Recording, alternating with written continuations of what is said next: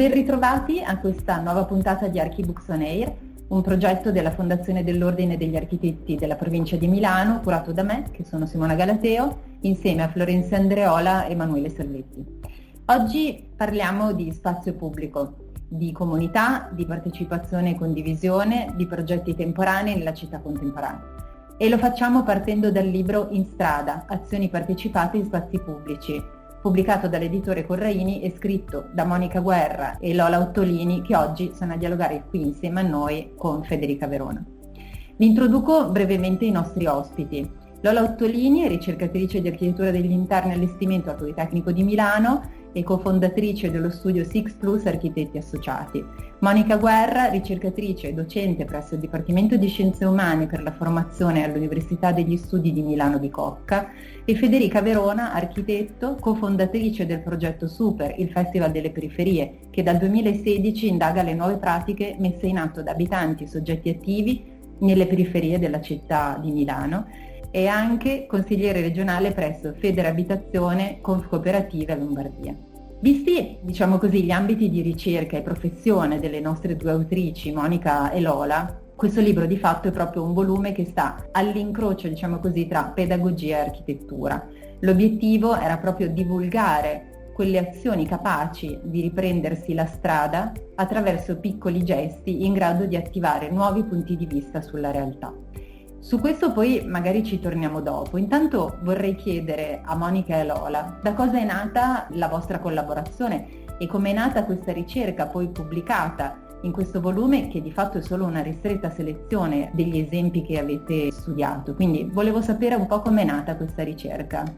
Comincio io, che sono Monica, appunto una pedagogista. La ricerca nasce perché noi facciamo con un'associazione culturale che si chiama Mail insieme ad un'altra architetto che è Lula Ferrari, ma anche come docenti universitari insieme ai nostri studenti facciamo delle azioni partecipate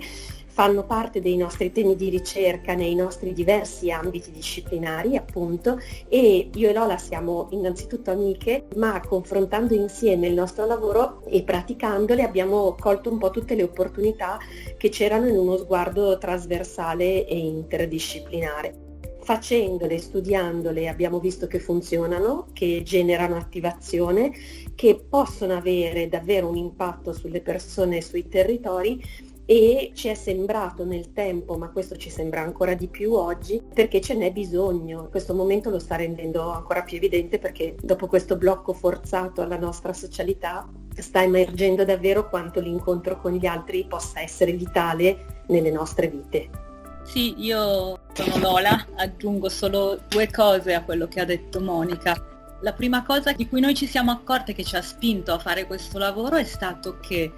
tutte queste azioni che abbiamo raccolto e moltissime altre in realtà non sono mai state presentate in modo organico. Ne parleremo dopo, spesso sono azioni militanti che nascono spontaneamente, che quindi affidano la loro comunicazione esclusivamente a chi le promuove o a chi le pratica. Quindi vedendo che però facendo questa ricerca davvero non da topi di biblioteca ma da topi del web perché non esistono libri e non esistono riviste, abbiamo pensato che questo libro potesse essere un po' un inizio di una ricerca in questo senso. E quindi mi piace anche ricordare che per noi questo è, come hai anche detto tu, un libro in progress, un libro che deve crescere, un libro che avrà o che potrà avere tantissimi altri sviluppi perché queste azioni sono tantissime e continuano a nascere. Grazie. In effetti il motivo per cui abbiamo deciso di presentare questo libro all'interno del programma di Archibooks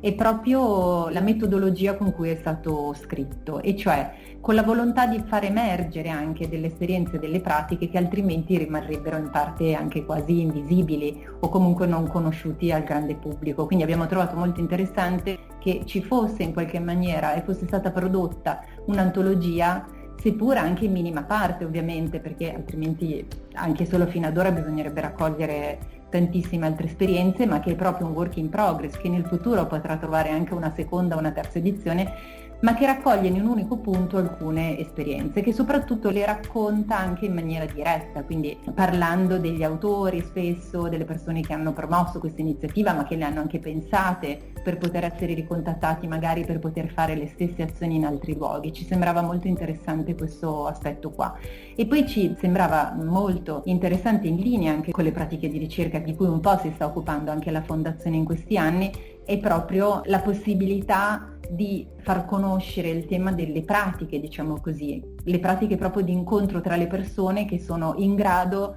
di rafforzare e promuovere i legami sociali, ma soprattutto di promuovere anche un senso di appartenenza ai luoghi, che è quello che forse si sente di più in questo momento storico e nella città contemporanea che viviamo, quindi la necessità di potersi sentire parte integrante dei luoghi contemporanei che viviamo. E da questo punto di vista è abbastanza interessante perché tutte e tre voi, Federica, Lola e Monica, in maniera diversa avete trattato proprio questo tema, perché anche Federica attraverso Super il Festival delle Periferie ha proprio messo in luce, è andata proprio a scoprire nelle periferie della città di Milano quali sono state e quali sono queste pratiche attive.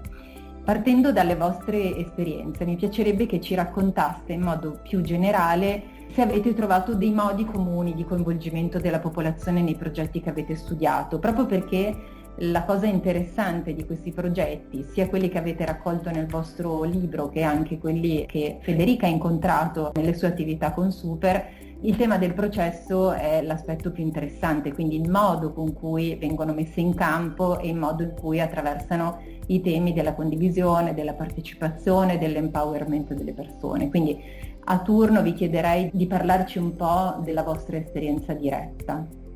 Beh, innanzitutto grazie per l'invito. Diciamo che le esperienze diciamo, del temporaneo che sia come super abbiamo visto, ma anche con il Consorzio Cooperativo Lavoratori con cui collaboro da più di dieci anni ormai abbiamo avuto modo di realizzare proprio riqualificando un intero piazzale in neanche due settimane, facendo un concorso aperto per riqualificare davvero uno spazio pubblico. Sono attività che eh, in qualche modo eh, prevedono certamente il coinvolgimento degli abitanti, che non è una cosa, mi viene da dire, sempre sempre facile e ogni realtà in qualche modo parte soprattutto dal fatto che queste sono azioni militanti e che nascono dal basso, no? spesso proprio per dare risposta a delle questioni, a dei problemi, a delle situazioni che magari non trovano risposte in qualche modo dall'alto. No? E questo com'è il grande valore di questo tipo di esperienze è chiaro che ogni realtà ha un rapporto con il contesto differente, se penso al lavoro che abbiamo fatto con Super insieme a Cascina Martesana dove abbiamo applicato circa 400 azuleios eh, realizzati dagli abitanti del Parco Martesana, dagli studenti, dai ragazzi delle scuole, dai centri giovani, proprio perché quel muro era un muro brutto e quindi bisognava semplicemente riqualificarlo ma anche costruire una parete che fosse di tutti gli abitanti. Hanno partecipato tutti con con diciamo, una grande attività anche inaspettatamente perché evidentemente per loro era importante ridare un senso no, forte al loro territorio, penso che diciamo, un'azione semplice è stata capace di coinvolgere. È chiaro che tutte queste attività si portano dietro dei temi che a me piace sempre un po' provare a mettere in fila. No? primo tema è quello della durabilità nel tempo, perché poi sono azioni magari che non sono fisse, non sono permanenti, quindi ci si interroga su come poi il tempo ovviamente le erode e su come poi queste azioni possono essere permanenti. Il caso delle piazze aperte che sta indagando come si muove il traffico per poi far diventare quelle piazze da parte del comune delle piazze permanenti è un esempio diciamo che guarda un po' al futuro. C'è il tema di come si finanziano molto spesso, perché le realtà dal basso fanno fatica no? a partecipare ai bandi, a trovare i finanziamenti per realizzarle. E poi c'è un tema forte di risignificazione delle regole, quindi risignificando gli spazi molto spesso serve risignificare anche le regole. Il caso delle piste ciclabili che stiamo vedendo in questi giorni significa che il comune sta allontanando tutta una serie di regole che per anni hanno impedito la possibilità di fare delle semplici piste ciclabili che vengono disegnate un po' oltrepassando la regola. E poi l'altro tema che è interessante guardando anche le esperienze raccontate nel libro è che molte sono fatte all'estero, sono fatte negli Stati Uniti, sono fatte fuori dall'Italia. Ecco, in Italia mi sembra che ancora un pochino si fatichino a mettere insieme le persone per fare delle cose proprio realmente partecipate, un po' perché c'è sempre questa diffidenza del mettersi insieme. Poi lo si fa, però inizialmente è proprio un po' un tratto su cui secondo me c'è ancora molto da fare. Grazie Federica. Monica, vuoi intervenire anche tu? Sì, volentieri, anche un po' nel solco di Federica, mi piacerebbe subito dire che la nostra esperienza ci ha mostrato, anche se, come dire, declinate magari diversamente rispetto ad alcune azioni di grande impatto a livello internazionale, tante esperienze anche italiane. E questo mi sembra un aspetto interessante perché forse qualcosa si sta muovendo anche rispetto al senso di appartenenza e di responsabilità rispetto ai luoghi che si abitano. Dal punto di vista del processo per noi è stato interessante rilevare come in molte di queste esperienze il processo sia importante almeno quanto l'esito finale. Importante perché in realtà spesso è ciò che resta oltre l'azione temporanea. No? Quindi se magari l'azione molto spesso è effimera, ha una ricaduta, un impatto sul territorio visibile ma che poi è destinato a scomparire, quello che resta sicuramente è la memoria di aver preso parte ad un evento. E in questo senso chiaramente come ci chiedevi le modalità di coinvolgimento diventano interessanti e importanti da guardare. Quello che a noi è sembrato abbastanza trasversale è che chi fa queste proposte, perché c'è sempre qualcuno che lancia un gancio a qualcun altro e magari quel qualcun altro non aveva neanche pensato che quella potesse essere una cosa interessante, quindi questo aspetto è importante, partono sempre un po' da un'osservazione, se non una conoscenza, ma almeno un'osservazione di quel territorio, sia dal punto di vista delle sue risorse che degli spazi, ma anche della popolazione, sia quella residente che di passaggio, a volte da un'analisi di bisogni potenziali, a volte solo da alcune ipotesi, talora che non sono neanche state esplicitate da coloro a cui si rivolge, possono essere bisogni molto locali o a volte invece abbiamo incontrato esperienze che rispondono a questioni più globali, mondiali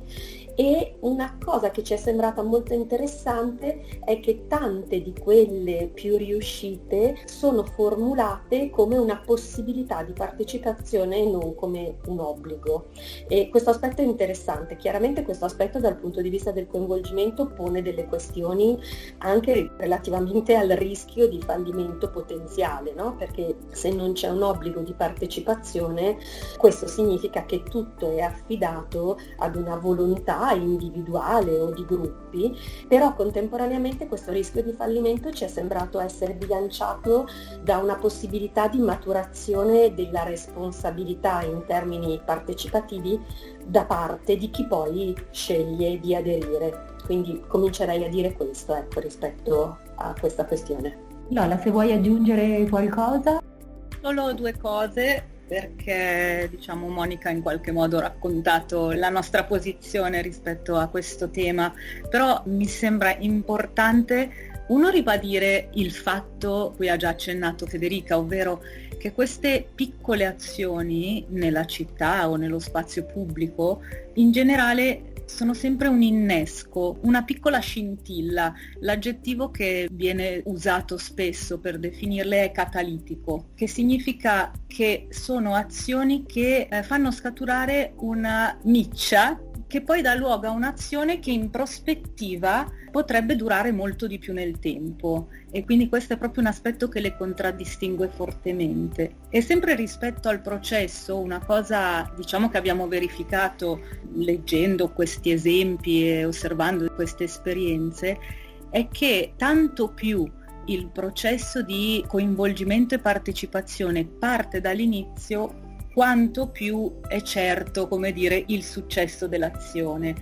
Ovvero in tantissimi esempi, in tantissime esperienze che abbiamo guardato, già nella fase dell'ideazione le persone vengono coinvolte, nel senso che come diceva Monica c'è un tema, c'è un'idea, c'è una riflessione che però viene da subito condivisa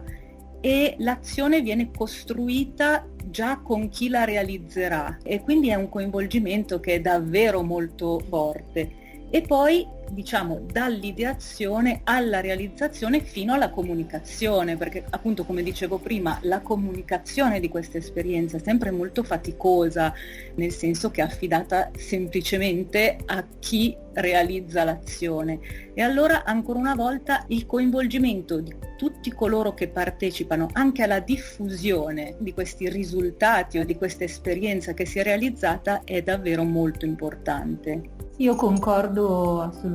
su questi punti e su questo credo che sia interessante anche l'aspetto della temporalità, ma proprio riferito al tema del processo, e cioè di come vengono costruite queste azioni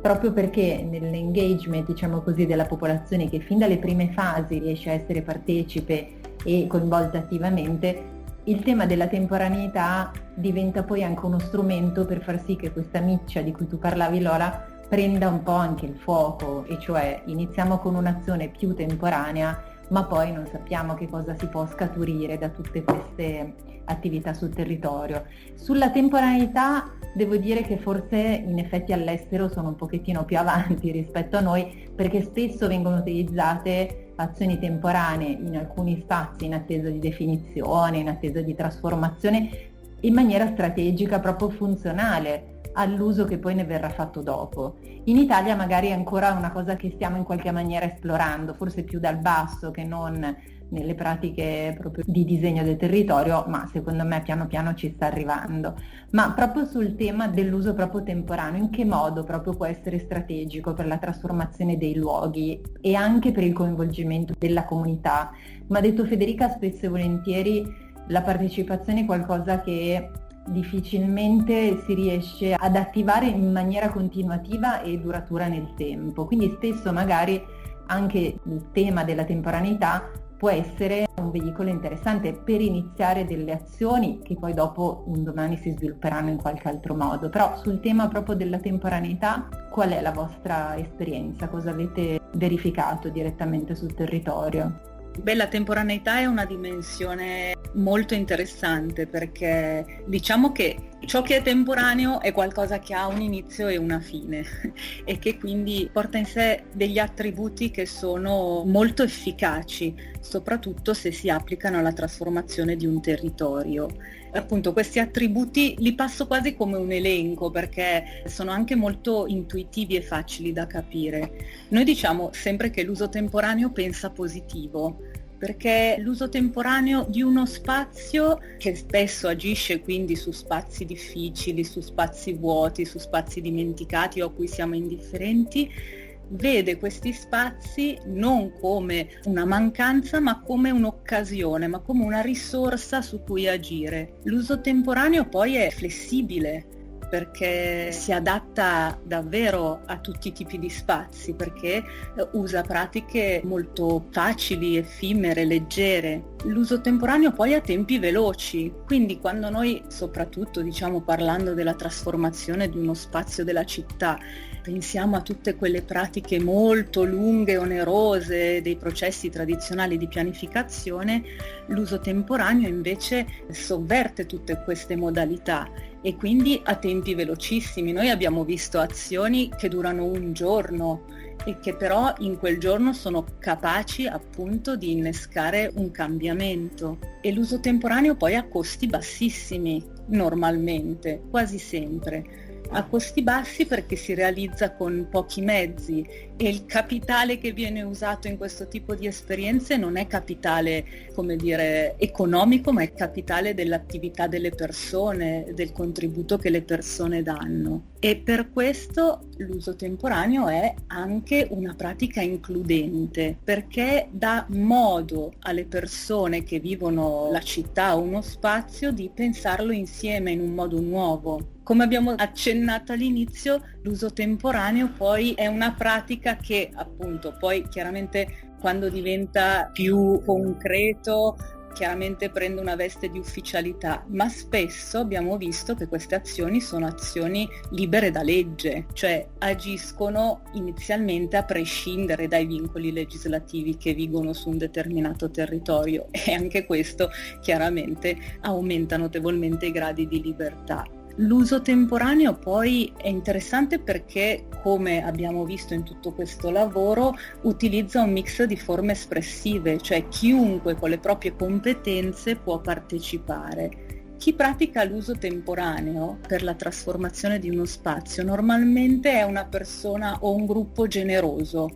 che vuol dire che tante volte questo tipo di azioni che noi vediamo, che sono pensate da una persona o da un gruppo, sono sempre spesso replicabili, ma con l'autorizzazione delle persone o del gruppo che l'hanno pensato, perché chi pratica questa modalità di trasformazione dello spazio pensa che sia interessante, come dire, diffonderlo capillarmente sul territorio e quindi anche questo lo rende da questo punto di vista molto agile e interessante. Grazie mille Lola. Devo dire che un altro aspetto che proprio ci interessava erano proprio questo tema delle pratiche nello spazio pubblico, che sono utili per capire che ci sono anche modalità diverse di poter vivere lo spazio pubblico, non sempre uniformate o conformate rispetto a quanto oggi forse lo spazio pubblico un po' tende a fare rispetto proprio a come viene disegnato, a come viene dato, diciamo così, in uso ai cittadini. Io trovo sempre che queste pratiche siano interessanti proprio per questo motivo, cioè per mostrare alle persone che altri usi sono possibili e che usi diversi sono possibili, anche nello stesso momento, in maniera contemporanea o con attività diverse, che poi la natura stessa è il concetto di spazio pubblico. Ora chiederei brevemente a tutte e tre se mi raccontaste, rispetto alle vostre esperienze, proprio un progetto a testa che ritenete sia esemplificativo da questo punto di vista, rispetto a tutto quello che ci siamo detti finora. Abbiamo pochi minuti, ma mi piacerebbe che ciascuna di voi ne raccontasse uno che può essere interessante per via del processo, perché è ben istruito e ben conformato, oppure per gli esiti che ha avuto un po' di rompenti sullo spazio pubblico o per gli esiti che poi è riuscito a trascinarsi dietro nel corso del tempo. Quindi se vi va bene farei quest'ultima riflessione qua, un esempio a testa. Federica, vuoi cominciare tu?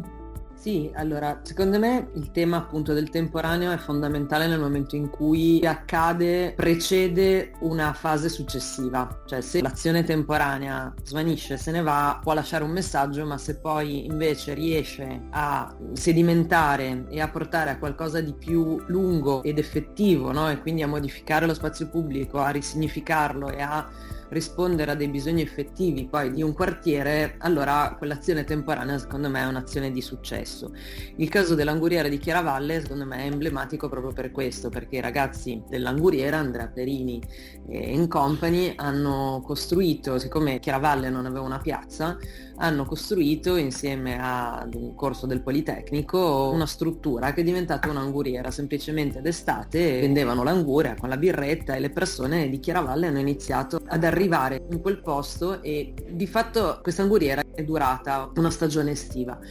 in realtà è stata smantellata subito dopo, ma questo fatto ha permesso che l'anguriera diventasse un progetto molto più ampio e quindi si coinvolgesse il circolo Arci e quindi si coinvolgessero tutta una serie di attività del quartiere, di realtà del quartiere e a oggi diciamo l'anguriera è diventata un po' più grande e gestisce un grande spazio sportivo che poi è stato affidato ai ragazzi proprio grazie al suo lavoro e dove all'interno fanno tantissime attività che sono sono attività culturali, attività artistiche. L'Anguriera tra l'altro era affiancata da un progetto molto bello che era quello dell'esplorazione del quartiere, quindi costantemente con una bicicletta che era stata costruita apposta per riuscire ad andare sui binari si visitava questa ex collegamento ferroviario ormai abbandonato che però portava, faceva vedere un pezzo di realtà, no? che era valle all'abbazia, cioè il verde, è contornata dal parco, quindi diciamo tutte queste azioni che in realtà sono state proprio piccoli momenti di raccolta, di racconto emotivo, di instaurazione di piccole relazioni,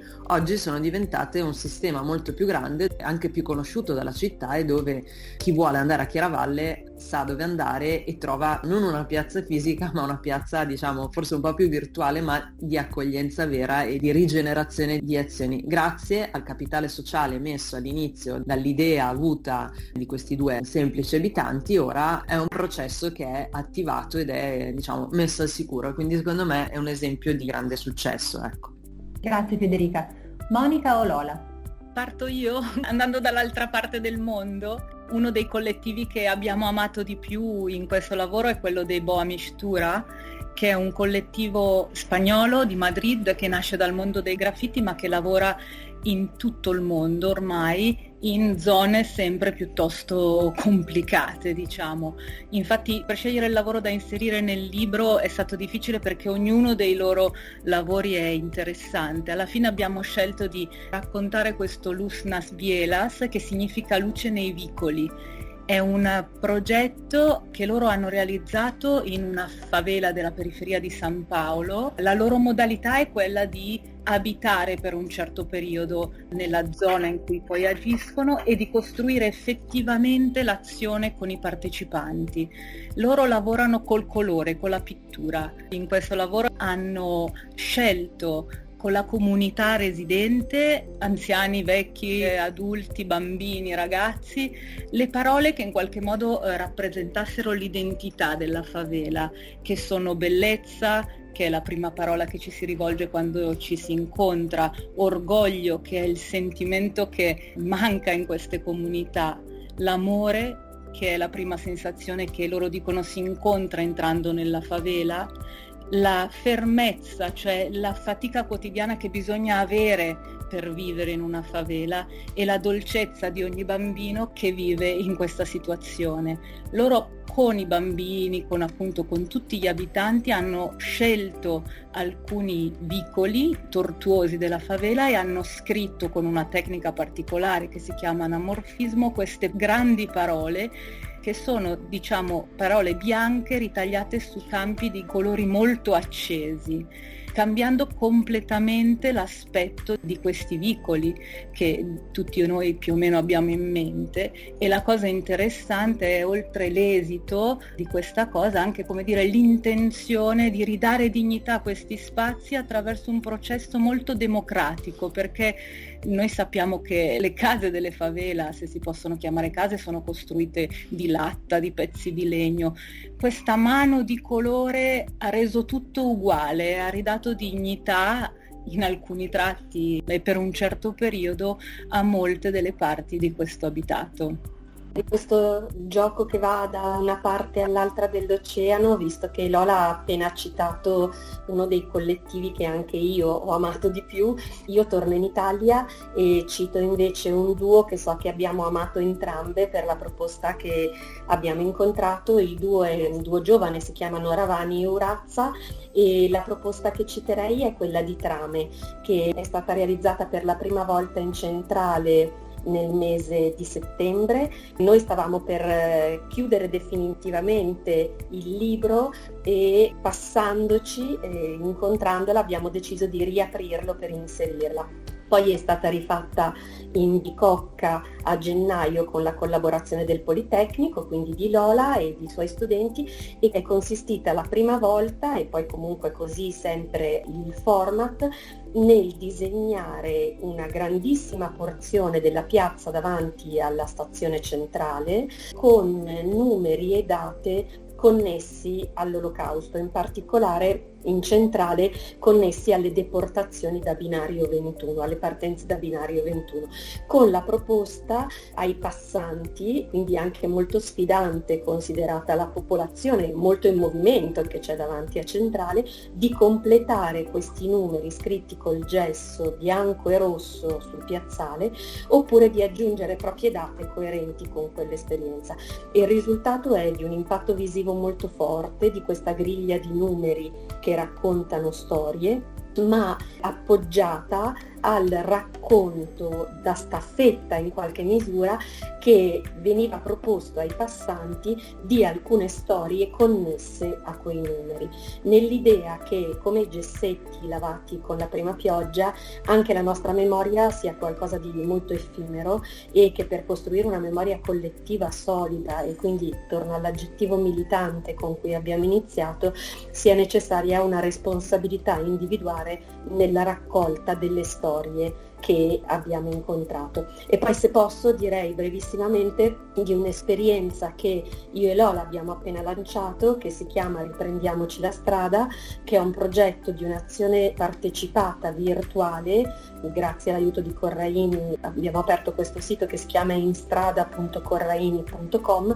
dove chiediamo alle persone su questo muro virtuale di appoggiare pensieri e desideri di come vorrebbero riprendersi la strada in questa ripartenza. E quindi anche qui una piccolissima azione che però ci sembra poter dare l'idea che anche in questo momento possiamo insieme progettare modi per tornare a condividere i nostri luoghi comuni e collettivi con una responsabilità personale che diventa collettiva. Grazie, molto bello anche questo progetto che avete messo in campo, di cui in effetti avevo già sentito voce dai Correini direttamente. Io chiuderei qui, vi ringrazio davvero tantissimo per la vostra partecipazione e il vostro tempo. Con i nostri ascoltatori ci sentiremo presto per una prossima puntata di Archibooks. Vi ringrazio molto e a presto.